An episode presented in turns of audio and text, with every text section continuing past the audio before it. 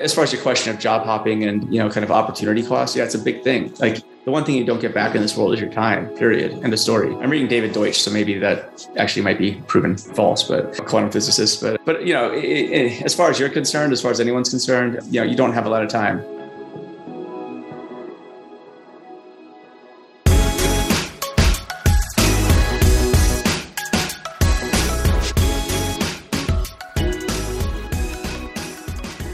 What's up, everybody? Welcome to the Artists of Data Science podcast, the only self development podcast for data scientists. You're going to learn from and be inspired by the people, ideas, and conversations that'll encourage creativity and innovation in yourself so that you can do the same for others. I also host open office hours. You can register to attend by going to bit.ly.com forward slash ADSO H. I look forward to seeing you all there. Let's ride this beat out into another awesome episode. And don't forget to subscribe to the show and leave a five star review.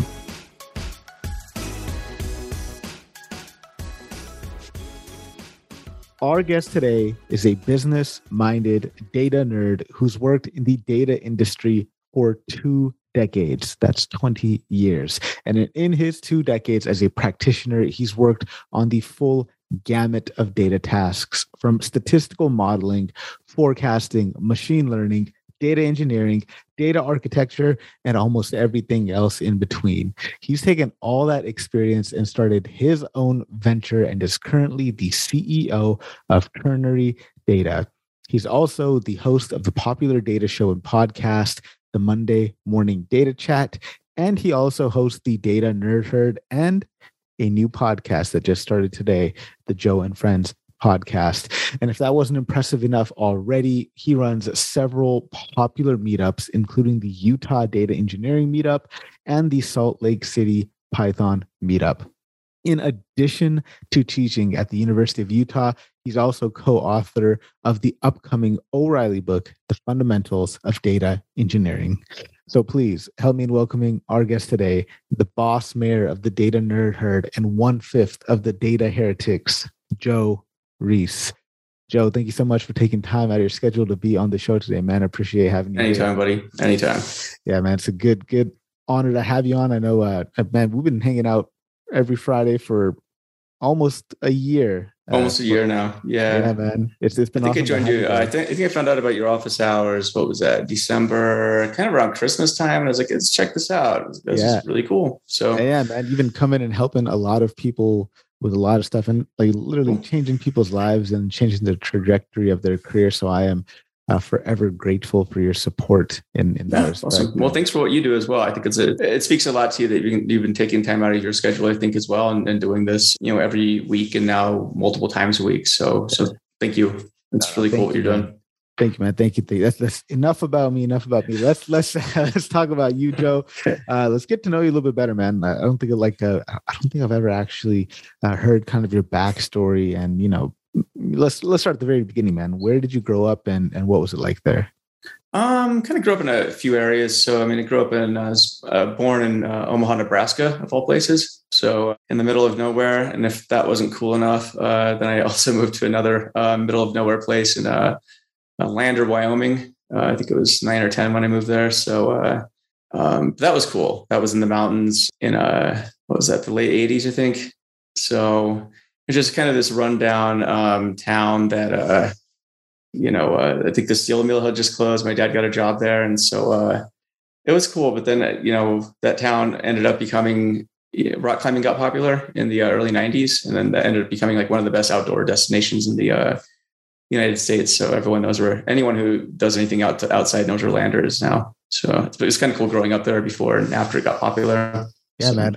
I drove from Sacramento to Chicago. So I drove through that kind of entire stretch from Utah through like, you know, past Wyoming and, and all mm-hmm. that stuff. But uh, did a pit stop in Omaha for, for I think just one or two nights, man. I really liked Omaha. I thought Omaha was a really, really cool place. Uh, I mean, 311's from there. So that was always 311's from there. That's all you need yeah, to know. Yeah. Warren Buffett's uh, from there. So yeah, that's true. That's true. Yeah. Warren Buffett's out there too.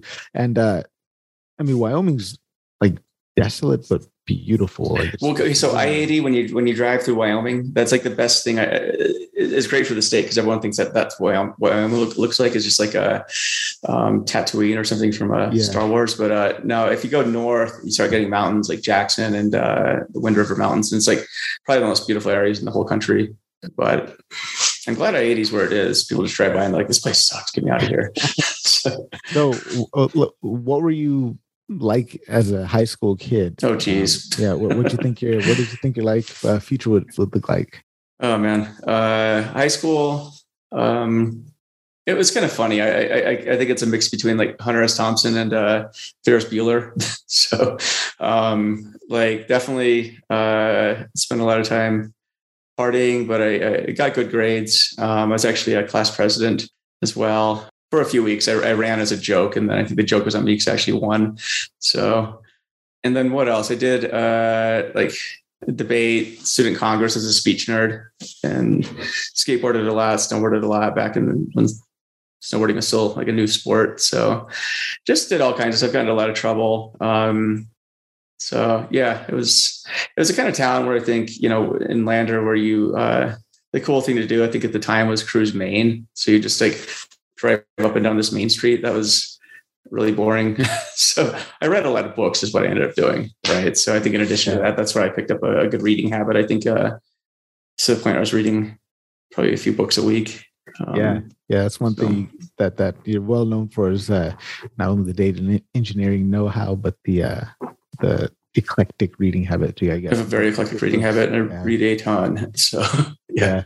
So when did you make the move over to, to Salt Lake City? Was that when you started working? Did you go to school there? Nah, man, I wasn't working at all. I was uh was climbing. So after high school, I, would moved to my senior year actually to Bellingham, Washington to finish up uh, high school um, and start college early just because uh, I was just tired of living in you know how it is when you're a teenager. You just get annoyed with everything, and I was annoyed with the uh, town I was in. So uh, moved out and moved to Bellingham. And at that point, I was like, well, geez, I, I kind of want to go climbing, so I guess I'll move back to Wyoming. Um, so I did, and uh, I just spent my time climbing. That's all I did for a number of years, just rock climb. I had odd jobs. I was a floor installer, worked at a hardware store, uh, did various odd jobs just so I could continue climbing. Um, got some sponsors along the way, so that helped a lot in, in terms of I think getting free gear and also just uh, uh, getting a lot of, I guess, publicity for whatever that's worth in the climbing world back in the 90s. But I ended up in Salt Lake. I was, I was at the Outdoor Retailer Show, which was a, uh, big,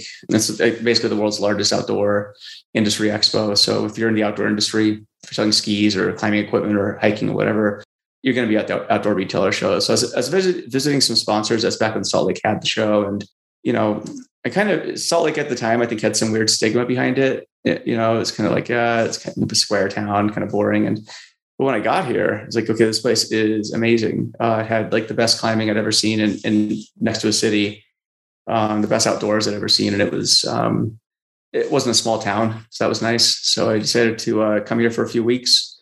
This is in 1998. And uh, yeah, almost, almost to the, uh, to the day actually. And then I ended up just staying here. I've been here since 98. So wow. Yeah, that's cool, man.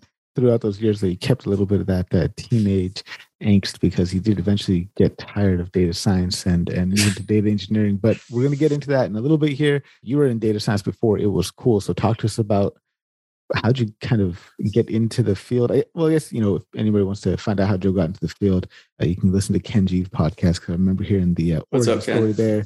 Uh, Ken's just uh, on the LinkedIn stream gave us a flex muscle, but but you know, talk to us about, I guess, what the industry in general was like before data science was cool.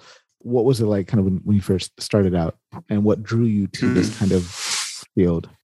I mean, it's interesting. Back in the day, I mean, so I got into data in the uh, early 2000s and um, you know, I was originally going to be an actuary, actually. I think we kind of share some kindred spirits with that. And that was a field I was going to get into because I, I think that was, um, so I, you know, I, did, I uh, studied mathematics at the University of Utah you had a couple options back in uh, you know 2000 2001 you could go and be an actuary you can go work in the government or you can become a professor or i guess you can go wait tables. Um, it wasn't really or you can be an analyst right? And so my senior year i got a you know job offer to go work doing a, a sales analytics at a company that soon turned into doing kind of more like predictive modeling and optimization and that kind of stuff. And uh, you know, I, to me, that was just doing like I always I'd been looking for analytics jobs, and I guess I landed that one pretty square. And was doing that kind of work. Um, you know, able to impact various uh, departments in, in, this company, and yeah, and when I look back on it, that, that, that type of work was exactly what data scientists were doing. Sans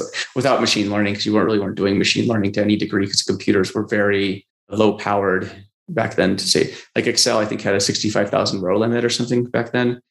So, I mean, anything past that would, you know, Excel would stop working. So that gives you an idea of like how much horsepower you had in your computers. It was like none whatsoever. So, but you know, you kind of made do with the, uh, the tools that you had. And I'd say in the, in the late 2000s, I, I I'd always been interested in machine learning. Um, you know, just trying to teach computers, you know, how to pattern, you know, do pattern recognition stuff. I guess um, but I just realized, you know, the hardware wasn't there. But around like the late 2000s, you notice like there's like cloud computing and I, I, had an itch to kind of get back into to writing code. I used to actually write code when I was younger, like in the uh, 90s and stuff. Growing up, I didn't even tell you that in high school. Yeah, so I mean, I had like a early. Um, it's probably one of the first people on the internet. I would say like 92. I had an internet connection because my dad felt really bad for me, so he got me an internet connection because there's needed like an outside uh, outlet in a small town like that. So uh, you know, so it's kind of cool. Uh, you know, just getting into early networking and uh, bulletin board services and just finding all kinds of getting into like whatever you'd call hacking back then. You know, it's very rudimentary compared to what you find now.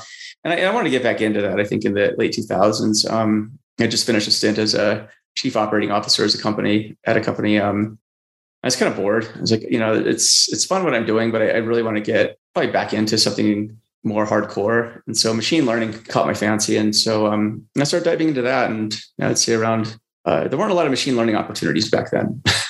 it was like, you, know, you talk to people about it, and like, I have no idea what you're talking about. It's like the dumbest thing I've ever heard of. But, you know, I, I was lucky enough to, to meet up with an old uh, coworker at a company I'd worked at, and as well as a math professor who had, you know, thankfully been hacking on uh, this interesting ensemble learning uh, mechanism in his spare time in his basement.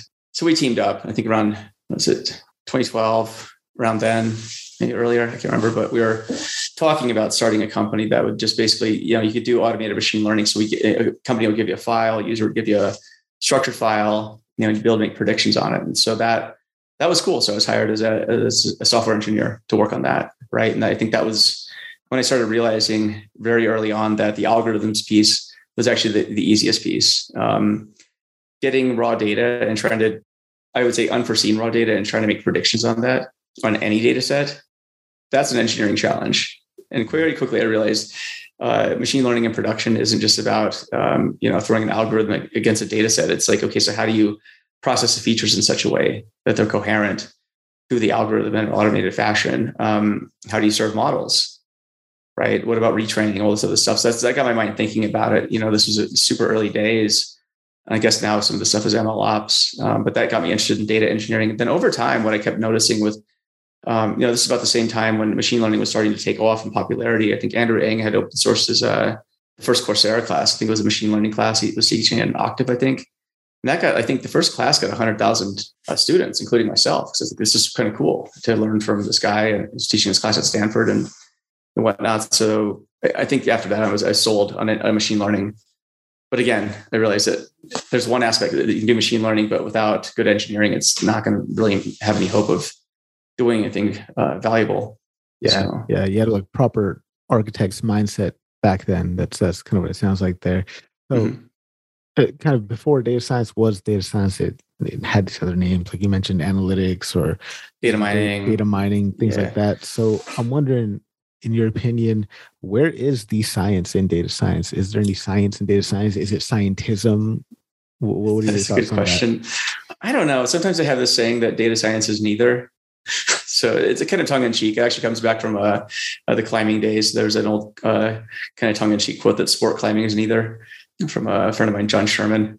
But because he's poking fun at uh, climbing. And I, I but I, I, sometimes feel that way about data science. I'm not sure where the science is because it's not really a science in the strict sense like chemistry is a science or like physics is a science. Like the, the amount of, okay, so if you're to take uh, a scientific approach, for example, you come up with a hypothesis, test it out, right? I see some data, scientists do that. Uh, for the most part, I, I see everything except that. so it tends to just be a kind of throw whatever uh, happens to stick to the wall and um, hope for the best. So what I have observed and why I kind of push back on the, the term data science. And again, I don't really care what, what people call it. Call it data science, call it whatever you want. But it just didn't have the rigor that I'd seen in, in other sciences, for example. Right. So that, and there's not really like a one methodology for it. I think, it, and I also noticed that data science started incorporating lots of different aspects of what used to be very distinct um, disciplines in data. I, BI, for all I know, is, is data science now. I think it is actually. Um, if I look at data science job postings, analytics certainly is. And so it's an open-ended question. Yeah. So when we speaking of open-ended questions, like, do you think? You know, I, I know you might be familiar with these ideas with, with within philosophy logic, but uh, you know this problem of induction. Do you think that data scientists need to concern themselves with these type of philosophical problems, problem of induction, ethics, even uh, things like that? Yeah, I think so. Induction is a good skill set to have. Um, ethics is something I can't. I don't think you can avoid. You'd avoid it at your own cost for sure.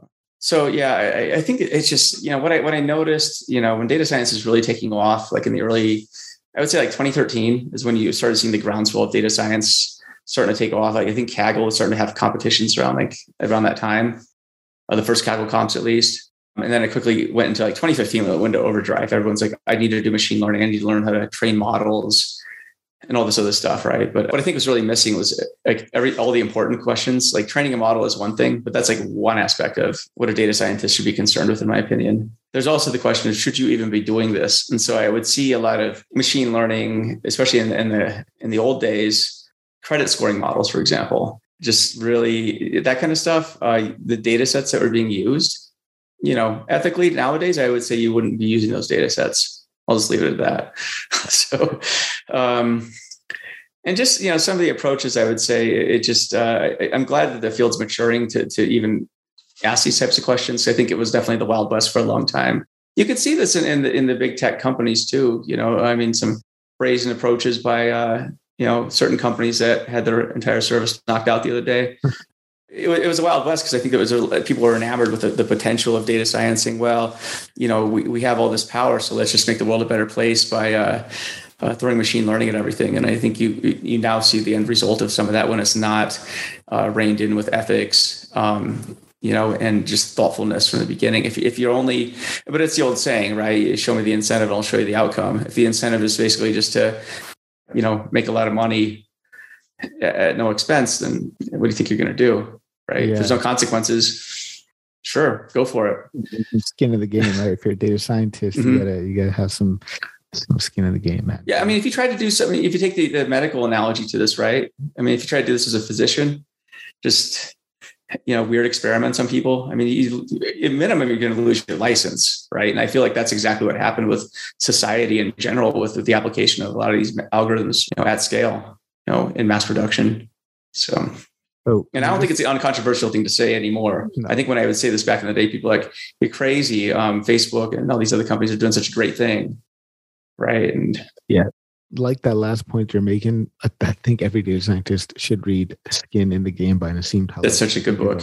It'll solidify this this concept of um of what that means, right? Like if mm-hmm. if if you're out the one thing he talks about in the book is like the the silver rule, don't do to others what you don't want done to you. So think right. about what you're developing with those algorithms and think about if you would want someone to weaponize your own behavior against you in that particular manner mm-hmm. or or you know things like that just just think about that kind of talked about a little bit you, you know what a recovering data scientist is well not really we, we talked about what kind of made you become disillusioned, I guess, with data science. But but what would you say is a recovering data scientist? Tell me what you mean by that, and then talk to me about what the road to recovery has been like for you.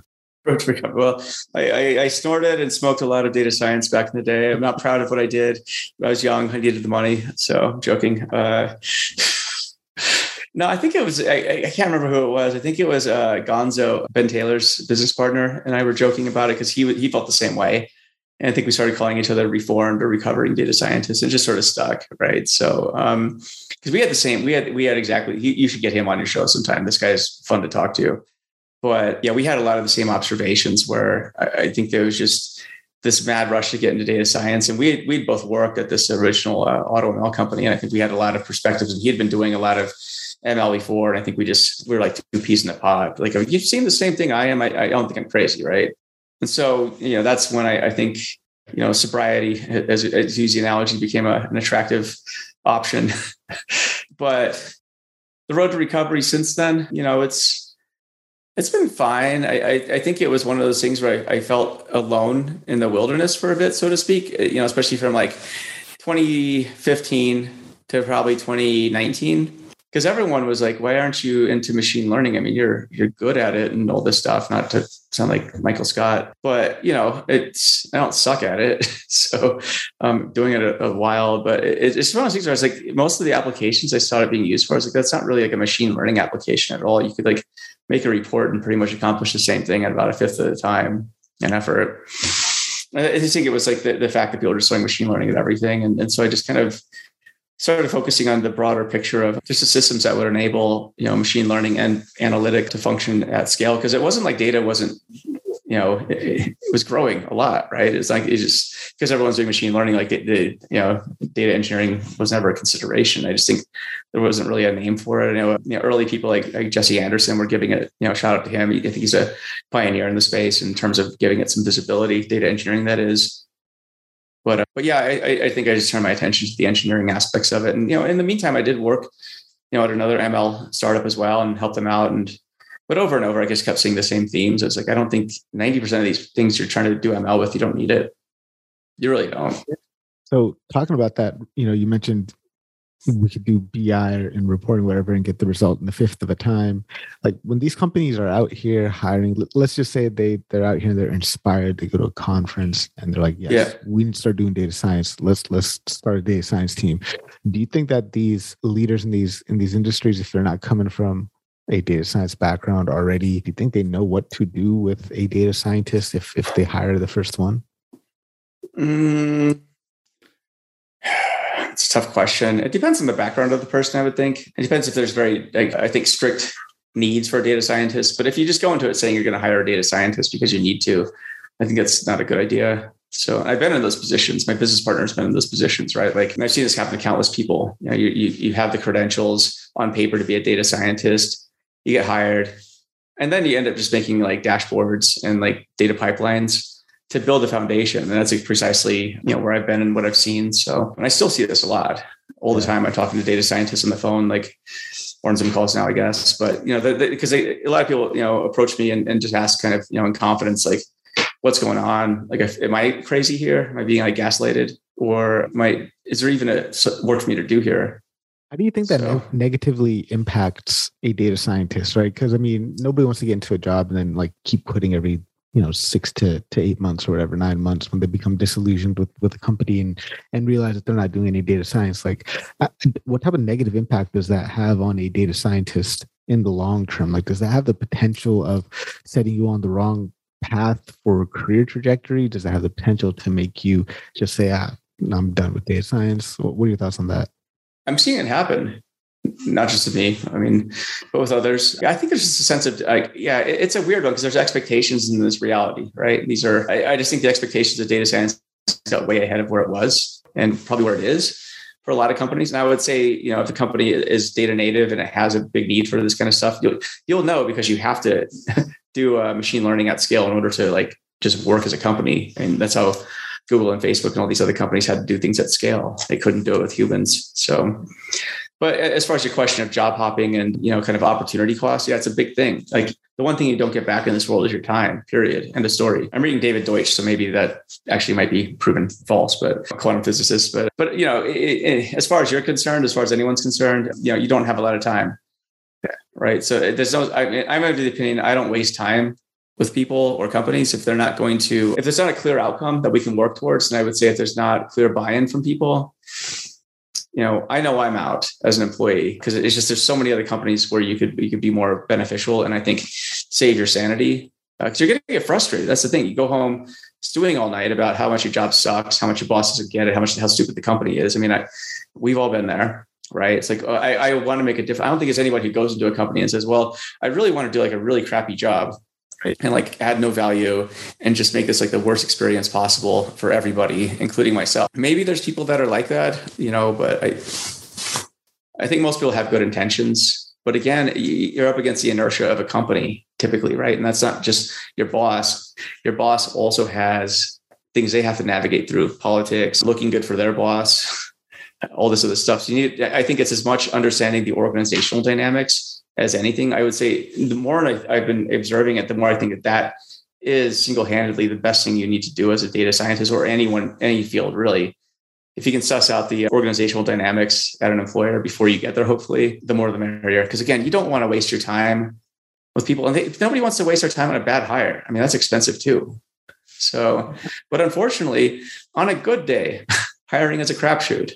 That's how it is. You can do all the assessments you want, but at the end of the day, like hiring is tough. And the person you hired, even today, they may change. They may go through a life event that just like throws them off. I've seen this happen to people. Like somebody seems like they're a great person to work with, and all of a sudden something clicks. And then suddenly there's absolute, it's unbearable to work with. And you just got to get rid of them or just go somewhere else, you know, depending on the situation. So, yeah. So uh, let's get into your, your entrepreneurial uh, journey now. You mentioned uh, you and your business partner. Like, talk to us about how you started off on that path. You know, how'd you how'd you guys kind of link up and, and decide to to start Ternary Data, and and maybe we can even get the story behind the company's uh, name as well. Sure. Yeah, I think it's around what 2017. I was out on my own, just doing data engineering consulting, and got linked up with Matt, business partner. Shout out to Matt, wonderful guy. He's my basically my brother at this point. So, but he he you know he's a math professor, right? That's his background. So, and he joined the dark side. I got into industry as a data scientist. I think he also saw he saw the same things I did. Hired as a data scientist and doing guess what data engineering work, setting up pipelines, orchestration workflows, everything except you know fancy algorithms and all the stuff that his you know he was supposedly going to be doing. So he wanted to go out and do his own consulting. And my friend introduced us and said, well, why don't you guys just work together?" I'm like, sure, let's you know figure each other out, see if it's a good fit, and you know, six months later, we started a business, and I guess, and we're still around almost three years. so know, after so. so in in that consulting kind of gig like what are some big mistakes that you see companies make when they're trying to build a data science team kind of from the from the ground up or or just you know let's say they already have established data science teams what are some mistakes that you see them make like when you get in there like what are some problems that you just see as a consultant pop up over and over hmm. I'd say getting in your team's way. It's a big one. That's a big, big one. So not giving them support, like giving a lip service of support. Like, yeah, we really like what you guys are doing. Yeah, can we get more people? Nah. Or you know, can we get this is support we need? You know, and it's kind of like, yeah, we'll we'll get to that uh, next quarter. So that's typically what I see. It's just there's not the support. I have to say it's also not an appreciation for like what they do. No understanding. It's kind of like, well, we have data scientists, they're, they're really smart. They're working on all of our problems and stuff, but you know, so I'd say it's just like a lack of appreciation or recognition more than anything.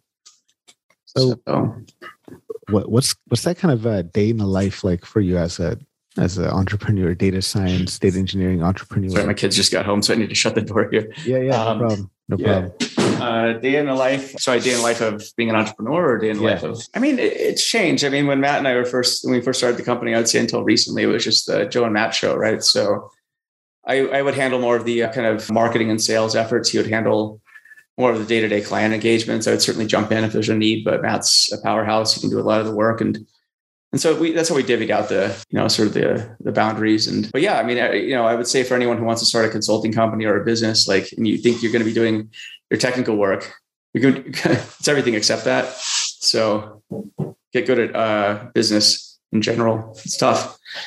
So, so like get good at business, man. Like if, if we don't go to business school, can we still get good at business? And no, you have to get an MBA. It's the only way. To get an MBA, right? Yeah, I'm just joking. yeah, yeah. No, how, no, I, I would say actually an MBA probably hurts you in a lot of ways if you're trying to start a new business. I think MBAs help you when you're um, operating an existing business, but it turns you into a um, a good operator. I don't think an MBA helps you in terms of understanding how to take advantage of entrepreneurial uh, opportunities. That's what I've seen, and this is knowing a lot of MBAs and teaching at a business school as well, right? Like it's not a knock against an MBA program.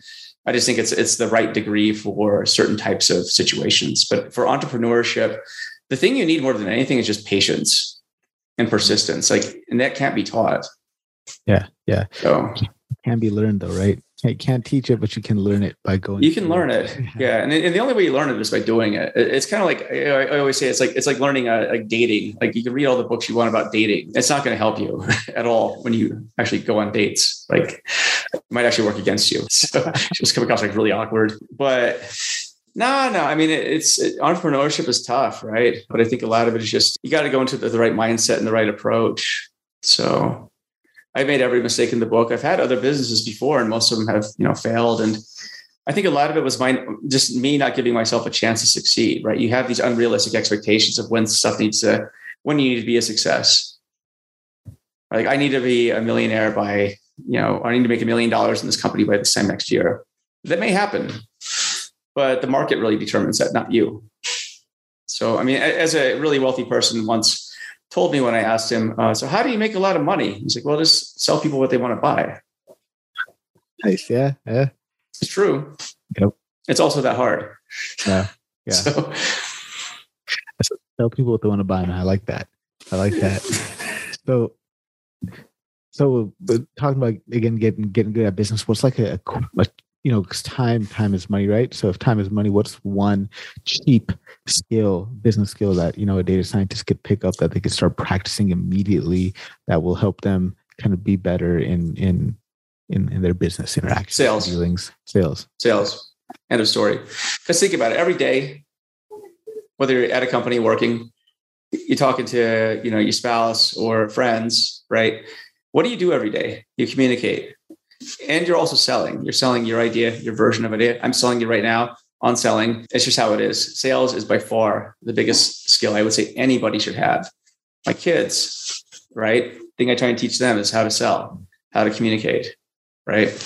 Yeah. Because the old, uh, you know, Jordan Belfort thing, like sell me this pen, right? From Wolf of Wall Street. Um, and I think that, you know, the, I'll, I'll, let you guys watch it, less swear words in it, but it's a good movie. I think, it, you know, but that sort of thing, like sales is one of the things I would say is just like, that is the skill if you're going to uh, be in business. It's not your technical chops. I was talking about this the other day with some people, and I think there's a misconception that because you're technical and you have great skills, you're automatically going to have a successful business when you go out on your own. That is far from true. It actually, even in your job, your technical skills, I think, account for like 10% of your success, probably less. Your ability to get ahead is about how you communicate, how you network, you know, how you use all the soft skills that you think are lame and unnecessary those are the things that get you further, and whether it's in business or in your career. So and sales doesn't necessarily mean just like hand to hand, one on one sales. It could be, it could be yeah.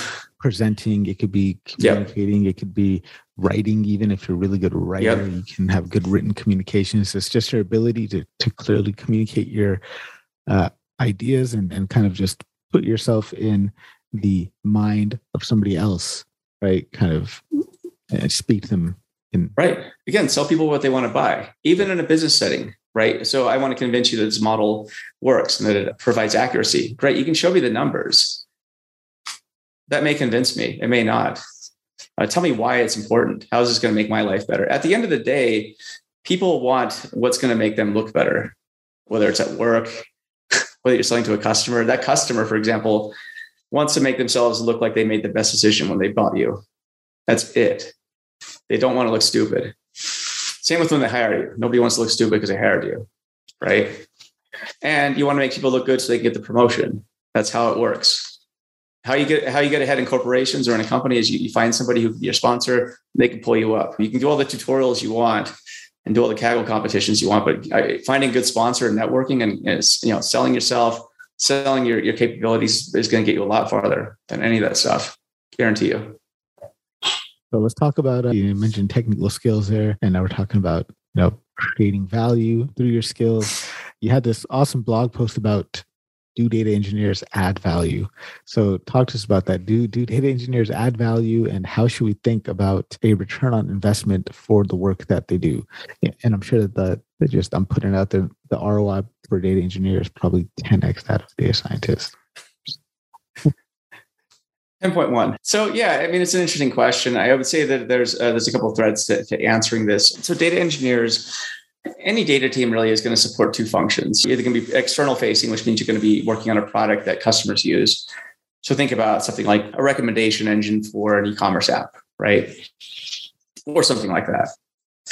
So there's a tangible ROI in the sense where did engagement go up through your actions? Was there a uh, you know a feedback loop that generates more money or something like that? Whatever you consider ROI. So that's easy to calculate ROI.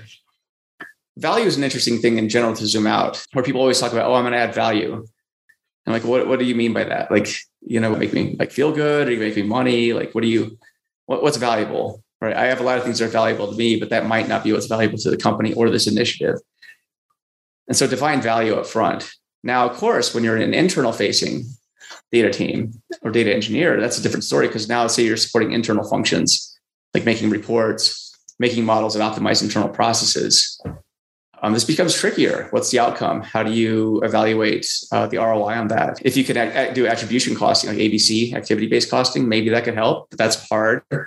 Show me a company that's doing activity based costing really well, and uh, I'd love to talk, especially on data teams, right? So it's kind of like the old saying, like, what's the ROI of putting on your socks in the morning?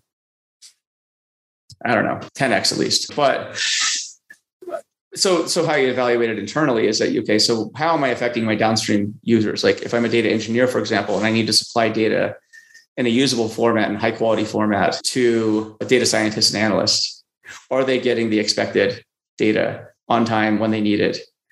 Are they able to do their jobs or is there a lag? Is crap always breaking upstream or our engineers with the applications I'm dependent upon, are they providing data in a reliable fashion to me? So it's all about like SLAs, service level agreements, you know, reducing lead time, reducing uh, defects. So I take a very operational mindset using kind of lean thinking in, in these cases. I take that in general because that's just kind of how I'm wired. But you know, reduce uh, time to value, reduce lead time, you know, and increase quality.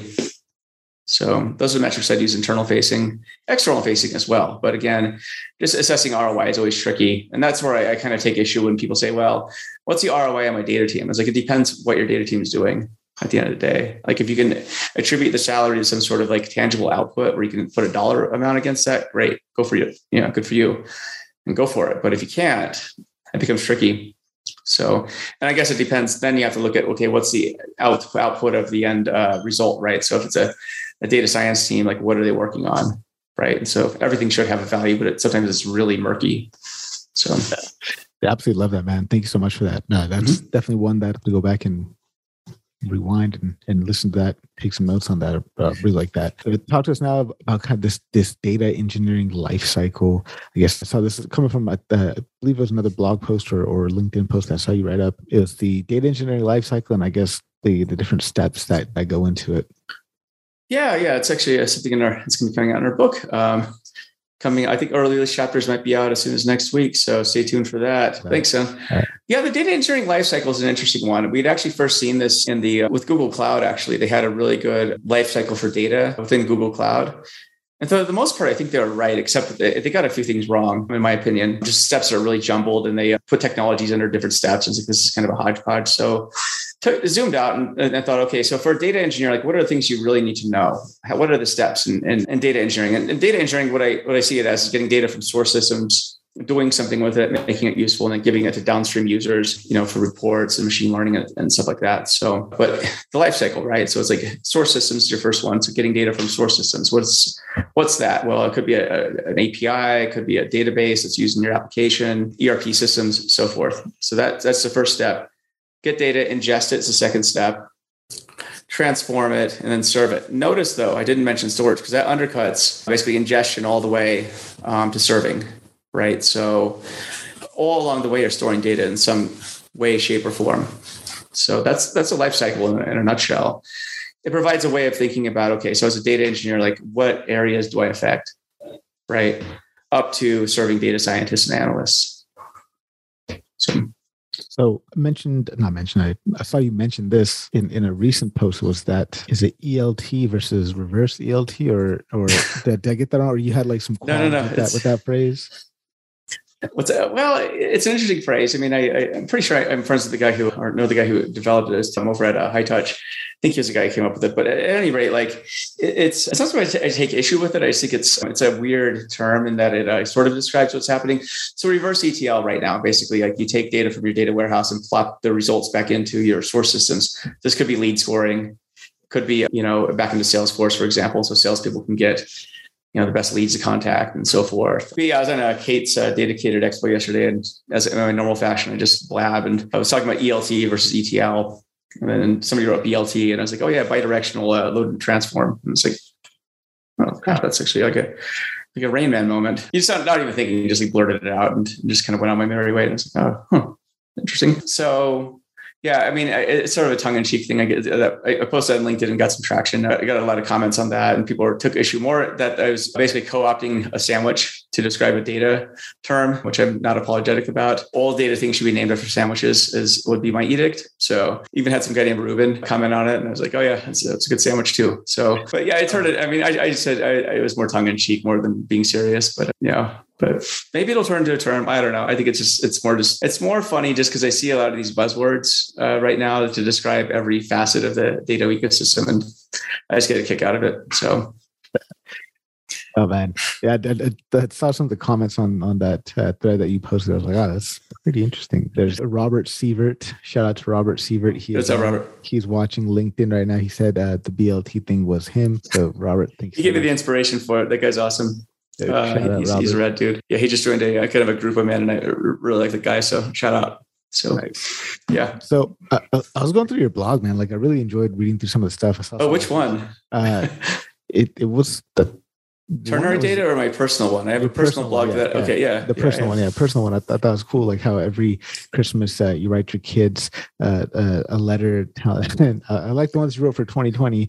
Uh, oh, that was a messed up year. But but you also wrote this blog post about this concept of reputational capital. And that really mm. resonated with me. Break that that idea down for us. Break that capital. Uh, break that concept down. What is re- reputation? Yeah, I mean, I, I, got the notion really from from Buffett, not from him. He didn't like tell me like, hey, Joe, there's a secret of the universe for you. But uh, yeah, my uh, WB, he's a cool dude. But no, it was it, what what he did at the beginning of every uh, Berkshire Hathaway shareholder meeting. He shows a video from uh, the Salomon Brothers hearing. So he was CEO of Salomon Brothers for a bit, and they went through some he went through some trouble to say the least. Just horrible stuff happened. But he shows this video of his testimony to Congress, and he says, basically in a nutshell, you know, use a newspaper litmus test. It's something that you're doing. Would you want that on the front page of your local paper? And then he says, if you don't, if you don't need not fear that advice, you need not fear my other piece of advice, which is if you lose money for the firm, I'll be understanding. If you lose a shred of reputation, I will be ruthless. That stuck with me, right? Reputation is everything.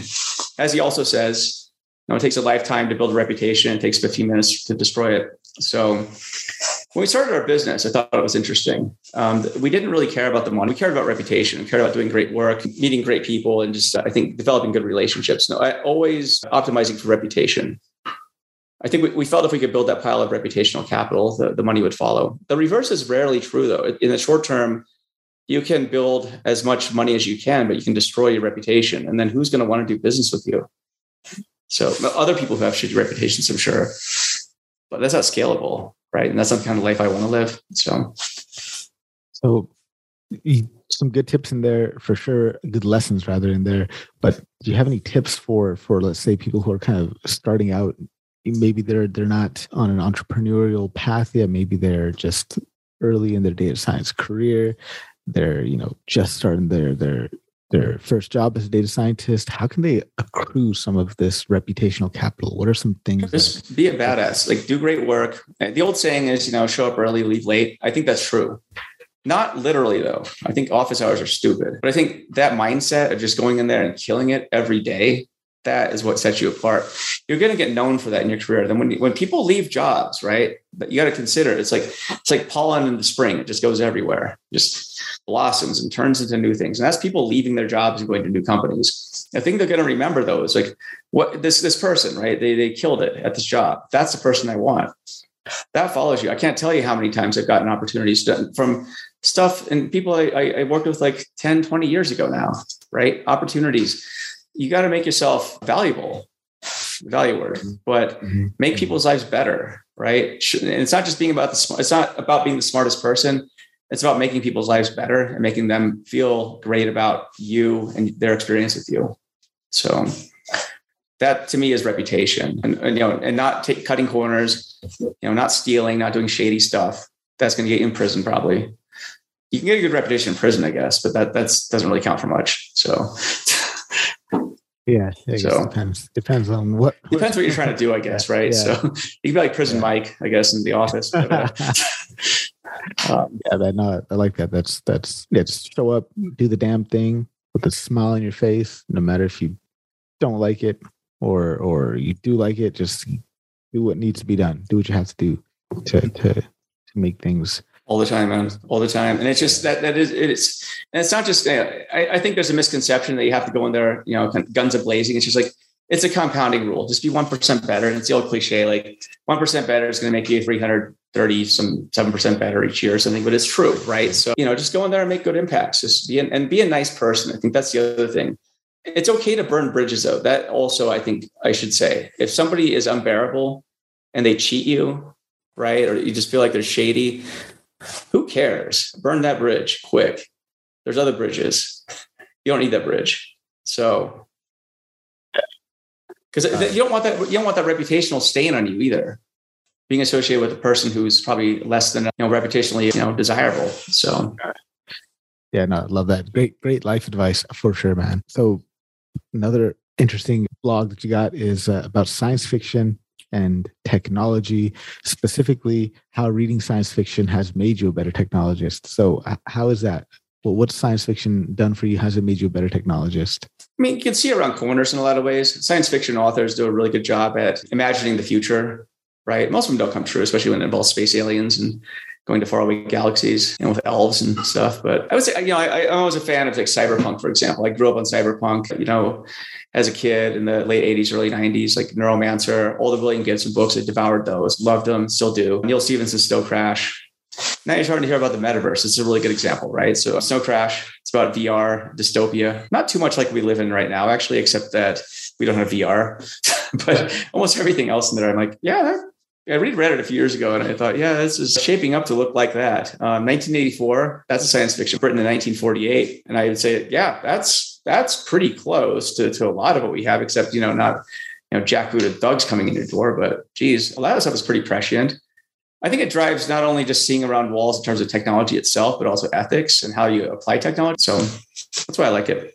Yeah. I think it's yeah, effective. Definitely, definitely like I watch science fiction. I haven't read much science fiction, but like I'll watch science fiction movies and stuff. So definitely would need to. I want to uh, pick up something that I that I saw on TV. It's called The Foundation by Isaac. Foundation's awesome. Yeah. You should read that, especially yeah. if you're into predictions. Yeah, yeah, yeah.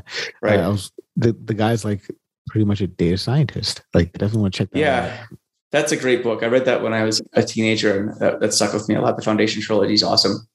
Anything by Isaac Asimov actually is like also awesome. The guy was just a machine in terms of writing and thinking, and I, I don't think there's any been anyone like him since. So yeah, definitely have to check that out. Yeah. So, what would you say is the one sci-fi work that's had the biggest influence on you as a technologist? Probably Neuromancer. If It foresaw the internet. Yeah. Right. Um, I still think a lot of Give What's us a that? quick rundown, like a quick like synopsis of the of the plot for Neuromancer. Uh, I mean, it has to do with like a guy who spit down on his luck, so he has to, you know, kind of jack in, so to speak, you know, and, and a hack uh, to, to, pay off some debts and stuff. So that's about it. But it was a concept really, you know, he came up with the idea of cyberspace, right? That was the first time the, the term was used. And so all the other books too that he wrote, uh, Burning Chrome, for example, which is a, a bunch of short stories. That was cool. That just informed like that's why I got into computers really, just because of those books, hacking, all this kind of futuristic stuff. People in skin suits and like, you know, look like the Blue Man Group or something. That kind of stuff had a really big impact on me because uh, remember, I grew, I lived in a small town at the time. I had like nothing to do. I had no no outlets, so I would just like sit there in my own imagination, coming up with like crazy stuff, listening to uh, rave music that my friend gave me like these bootleg cassettes from Manchester Radio. I think it was Key 103, like a rave station, played jungle music and stuff. And you know, I just sit there like reading these books and listening to that. And, you know, with nothing else to do, you just kind of start coming up with your own stuff in your head. Um, so books like that were just fundamental and still are and just being on the internet at a really early age and just reading stuff like the book of the subgenius was like another book that I read that had a big impact on me. So if anyone knows who that is, say it in the comments. I'm curious who uh, is that obscure in their tastes. But uh, yeah, I mean, it was also the, the, the, friends I grew up with too. We all we all traded books. Uh, we're all just a bunch of nerds, but I'd say like you know everyone was, was pretty smart.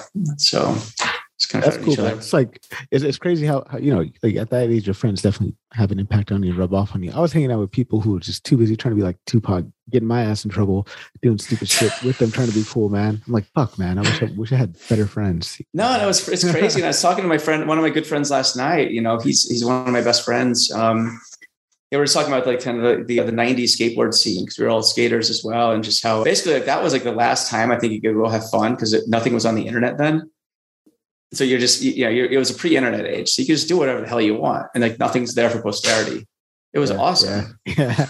yeah. but nowadays everybody's lives are documented. Uh, speaking of like skater, like I loved, I love that skate culture type of shit growing up, like the X Games and all that stuff. Like mm-hmm. the, the OG skateboarders were at like my idols. But it was weird, man, because I I would dress like a skater, listen to like rap, and then nice. listen to the the opposite extreme of rap, like just punk rock and stuff like that. No so way. really really weird, just a really weird kid, man. So a really fun thing happened last month here in Salt Lake. So they had Tony Hawk's Vert Alert event, which was um he, so Tony Hawk set up a vert ramp. Uh, free event down in Salt Lake. It was cool. So you had Christian Hosoi, Steve Caballero, Bob Burnquist, Andy Macdonald, like all the skaters like the who's who. And it was just cool. Just a skate session, vert session of all these guys. And it was the coolest thing I'd seen in a long, long time. So I'm just playing like 80s punk music. It was cool. So I mean, speaking of music, man, you got quite the setup for those of you who are listening on the podcast when this is released. Or I mean, and those of you who are part of the happy hour, you, have already always see Joe's uh, background. He's got such a dope setup here. What's all this about? The you got keyboards, you got turntables, you got multiple keyboards you making your music? Do you got like yeah. a, uh, do you got any undercover Spotify? I used to be a DJ name? back in the day. I used to be a club DJ. I still, I, I still have DJed recently, but not with the book and the business. I just don't have time to put on SoundCloud or go DJ at clubs, but like to again. I think it's really fun. So it's something I've always done. So like, do you ever just like, you know, Friday night, have a couple beers, and just start like mixing all the time, like that. Yeah, all the time. I, it's good because I think, especially nowadays, being on Zoom calls, like the last thing I want to do is start a screen. So I just buy like analog equipment. Yeah, so like I just dork around. Just I just buy synths for fun, nice. and just play and nerd out on equipment. So I have like boxes of synths everywhere, so and drum machines and stuff. So I don't know. So my office is kind of a um, museum in a way. There's where posters, as you can see, and all kinds yeah. of uh, fun stuff, tank shells and set lists from Tool, all kinds I like of fun stuff. I love, I love the setup. So, uh, are you into like a? Uh, I know you, you you always call deep learning derp learning hurts my feelings. I love deep learning, but uh, are you into like, are you into generative models or anything like that? Are you have you researched any of that? To- I can't say I found any utility, but that's just because I don't really have a, a use case for it. But I mean, they're cool. They're cool. So yeah yeah, that's something I want to get into. You know, hopefully I get an opportunity to to work. Because you know, part of the new job at, at Comet is me just creating a bunch of content. So some content I'm going to create is going to be all around deep learning, and I'm hoping to uh, do some generative music projects. I think that'll be a lot of hmm. fun, uh, and uh, you know, That'd be dope. So, yeah. well, let me know if you, if you come up with it. So I'd love to hear it. So, yeah. Um, let's do it. Let's do a question before we jump into the uh, random round. It's a, yeah. standard final question that I ask everyone. It's 100 years in the future. What do you want to be remembered for? I think just being, you know, a good person who showed that, you know, you don't have to follow the standard script in order to have fun and be successful. Right. I mean, that's what I tell my kids and try and inspire in them is just to, you know, do what you're good at and do what makes you happy. I think the rest will fall into place. So, and what I want to be remembered for, remembered for as well is just, you know, raising great kids and grandkids and great, great grandkids that, you know, followed the same path. So, love it, man. I know you're well on your way and not, not only just for your kids, but you're just helping a lot of people every yeah, that, that's a lot of fun, right? I mean, that's what it's about at the stage in the career is just giving back and, yeah, and helping out the next gen. So yeah, I remember seeing a post you wrote uh, a while ago about how you know it's awesome at this point in your career that you're able to just kind of selflessly give back to the mm-hmm. community and, and help people out. So uh, I know it's appreciated. If you guys aren't already following Joe, definitely smash that follow. You know, look him up. He's awesome dude, man. So let's jump into to the random round. All right. So okay. first question: When do you think the first video, first uh, video to hit one trillion views on YouTube will happen? When will that happen? And what will that video be about? How many? What's the what's the video with the most views right now? I'm pretty sure it is uh Baby Shark with maybe nine billion. That is such a good point. Yeah. It's probably going to be something like Baby Shark or like a, a, Jake Paul fight that's like on for free or something. So yeah, I don't know. so, but I, yeah, Baby Shark. That's surprising. Um, but not too surprising as they get played that about one million times alone for my kids. So I haven't uh, haven't gotten my kid into the the baby shark stuff yet. He he for some reason loves cars and is obsessed with garbage trucks. He's only a year and a half and he's just That's obsessed cool. with garbage trucks. Uh, so I literally just put on like an, an hour and a half thing of just garbage trucks and he's just running. that, that exists. yeah, yeah. There are That's crazy. two hour long videos of just garbage trucks driving, dropping garbage. And, yeah, it's crazy, man. The shit you find out there. Yeah, that's cool. Who do people tell you that you look like? Hmm, that's a good question. Nobody really tells me that actually. That's a good question. But yeah, I, I was thinking about that. Yeah. Next question. so, like, everyone thinks that I'm like 20 years younger than I actually am. I will say that. So Yeah. they just think I'm like a teenager. So Yeah, definitely, definitely that. Keep, keeping I'm like 80, by the way, for the audience. So Keep- keeping that skin moisturized, Joe. Looking good. What song do you have on repeat? That's a good, a good question. Right now, my kids are listening to a lot of Devo, the old uh, 80s pop band. So I, think I, that's what I have on repeat right now. But I like Devo because, you know, so whatever, nerd rock.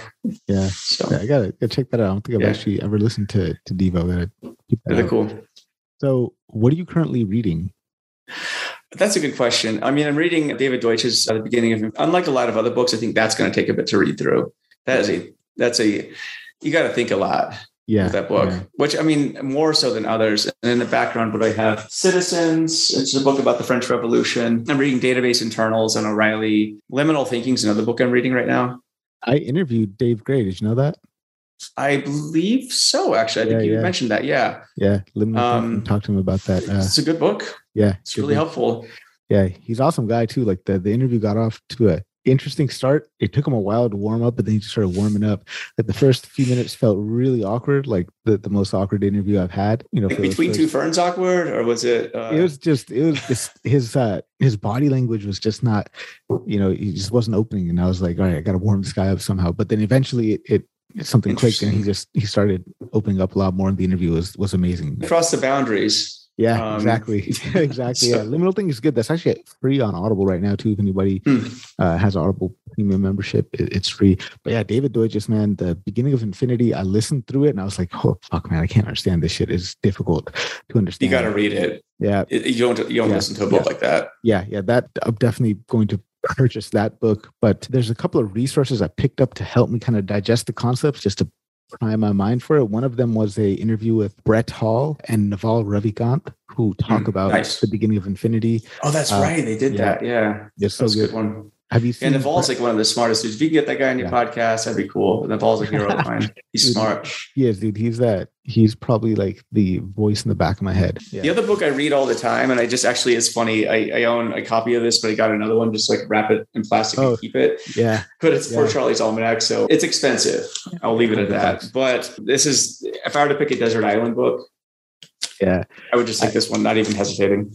I uh, I bought the book on your uh, suggestion. It's been sitting on my bookshelf though. I haven't got a chance to actually read through it in its entirety. I just I was like, holy shit, this book is too fancy for me to read. So I just kind of like have it sitting on the top shelf of my book bookshelf, like just staring me down. I think there's a PDF available of it, so just read Yeah. that one. Yeah. Okay, yeah, Yeah, I just got this one because my other one's kind of dog-eared. It's pretty old, but I, I figured, you know, uh, Charlie's old at this point, Yeah, and so having any collectibles of him is probably worth it. So, yeah.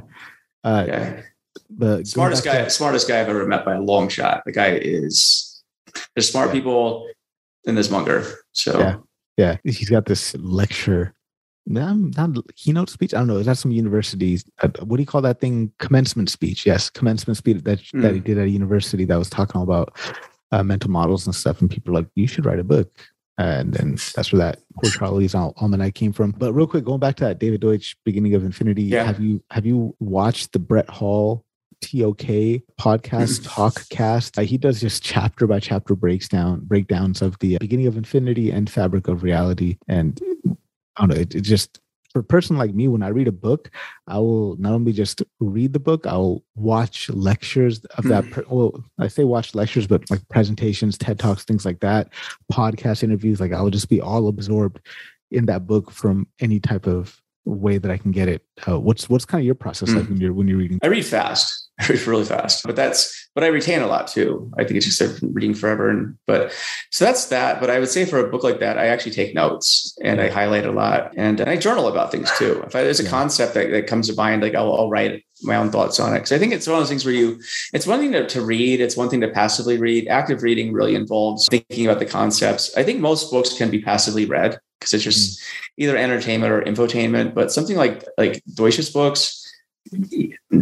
you, are going to want to put some time into stuff like that if you really want to get out, you know, what you're trying to put in. So, yeah, you got to wrestle, wrestle with those ideas. One book yeah. you recommended to me is Back Here Still How to Read a Book. That, no. that book has been uh, extremely helpful for me mm-hmm. when I approach a book now. It's really good. Yeah, just, you know, quick note for anybody listening like the, the basic thing you want to do when you get any book is make sure read the table of contents go to the index look at the index see what's referenced the most or what's you know what has the most page numbers read the the the back cover the what, what's that called? The, the spine or the yeah. I, am writing i have no idea what it's called. I can't remember. The blurb publisher's blurb.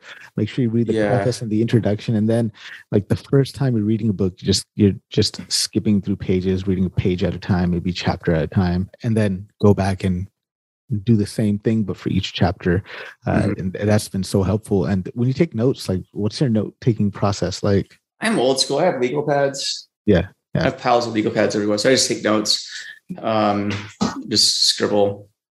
Yeah. It's not so much that i need to take like like coherent notes. It's more just like there's an idea jot it down because that logs in your memory more efficiently than just saying oh yeah I'll totally come back to that like never. Yeah. so like pointer to to memory or something like that exactly. right? Yeah. Uh, I've recently, uh, maybe you recommended this book to me too, How to Take Smart Notes. Oh. You know, that I like that a lot. I've been trying to implement that in my life. So I'll have just a pile of uh, five by eight note cards mm. by me when I read, and then I'll take like you know i'll highlight and then whatever i highlight i'll translate it into my own words and then that gets into put into this box and then i take what's in this box and then i put it into uh, obsidian and just use That's like cool. the the they have bi-directional linking in Obsidian hmm. that just helps create a knowledge graph. It's pretty pretty interesting. That's uh, interesting. Uh, one thing I do though, one thing I want to point out for even for data scientists and people who write code, like just having a, a piece of paper that you just jot ideas. Like I always have when I'm writing code, I always have a piece of paper or a legal pad. So I just write down thoughts, flows, that kind of stuff. Just a tip. It works really well. Yeah, yeah absolutely. I used to I used to spend money on like the the Moleskine notebook because everybody oh yeah Moleskine notebook but then i found this thing i just got it in the mail today there's a pack of 10 time works wonders these journals that are just as nice as the Moleskines but it's even better because the pages are numbered and not only the pages are numbered you can create your own index and That's i bought cool. a yeah, I bought a pack of 10 of these for 80, 80 bucks Canadian. So I'm pretty sure it's a lot cheaper in the US. And yeah, I'm excited about That's really cool. That. I'll give you a link to it. Let's go to a random question generator and then we'll begin to wrap it up. Uh, so, first question coming out the random question generator is What's the best thing you got from one of your parents? Childhood free from rules. so, nice. I, nice. I, I, grew up with very few restrictions on what I could do, but I think that taught me um, self discipline and independence. So, mountains, ocean, yeah, yeah.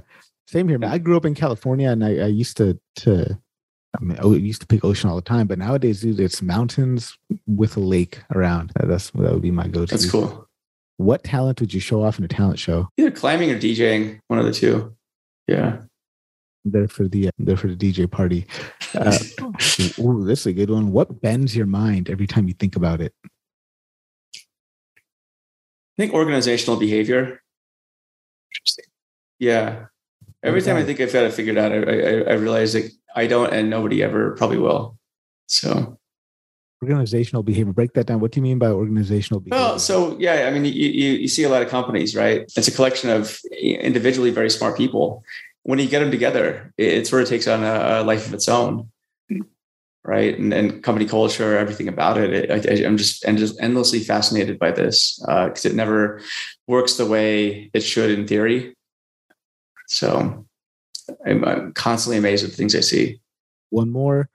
Yeah. What's your favorite ple- piece of clothing that you own? I don't know, man.